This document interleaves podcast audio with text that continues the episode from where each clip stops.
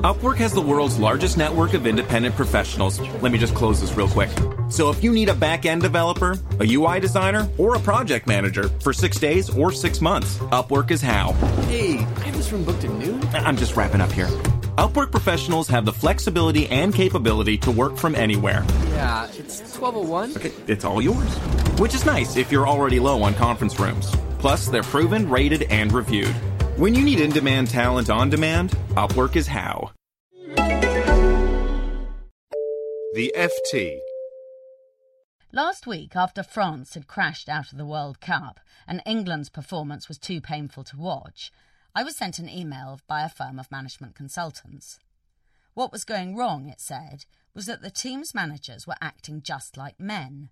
If only they had behaved more like women and had been consensual and caring, they might have persuaded their players to kick the ball into the back of the net rather more often.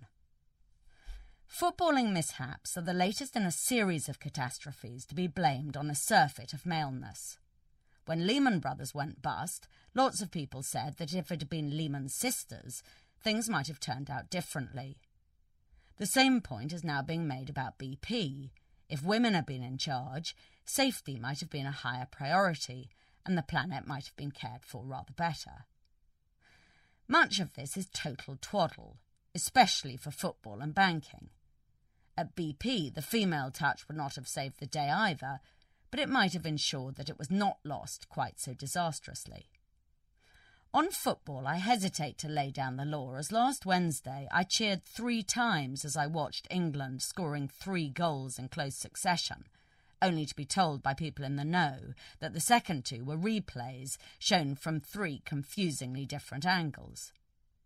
Still, I do at least know that the armchair commentators don't know what they're talking about. Some were saying that England needed more passion, some said they needed less.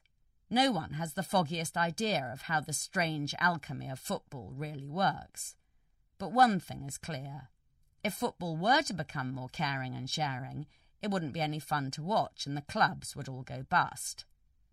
Furthermore, football managers are already showing rather too much of their female side as it is, at least as far as their hairdos are concerned. Fabio Capello's uniform brown thatch and the raven black manes of Germany's Joachim Low and Argentina's Diego Maradona suggest that all three managers are slaves to Grecian 2000. If I were their hairdressers, I'd suggest some honest grey masculinity came through instead. As for the theory that the world would be better if women ran the banks, to be debated this week at an event sponsored by Barclays Capital in London, I really can't see much sense in it at all. It's true that many women are risk averse and look askance at dodgy derivatives, but those tend to be women who would not be seen dead working in a bank anyway. Only in the case of BP does the pro woman argument have some merit. Tessa Hayward would have been no better than Tony at injecting rubber bands into the hole to plug the leak, but she would most definitely not have said she wanted her life back. There's only one clear difference between men and women managers.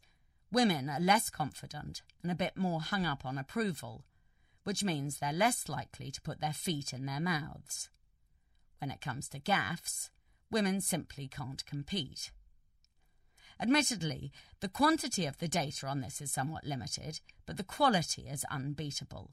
Take our own royal family and compare the gaffometer of the Queen to that of Prince Philip. Her reading is close to zero. His is close to infinity. Think of Margaret Thatcher. She said a lot of very controversial things, but they weren't gaffes.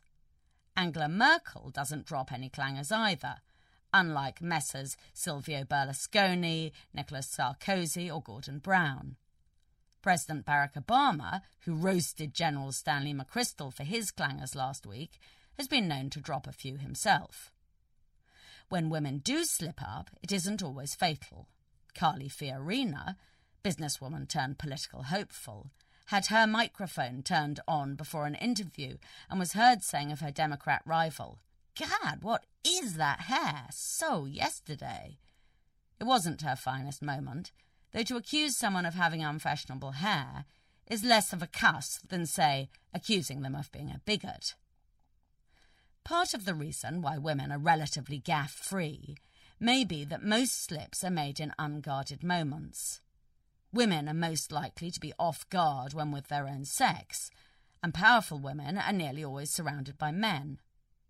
It's also because women don't go around noisily asserting the first thing that comes into their heads. This may be a bad characteristic when it comes to landing a top job, but given that gaffs are now the number one way of ending a high profile career, it is a pretty useful trait for survival. For more downloads, go to ft.com forward slash podcasts. Capital One has a fresh take on banking. Now you can open a new savings account in about five minutes and earn five times the national average.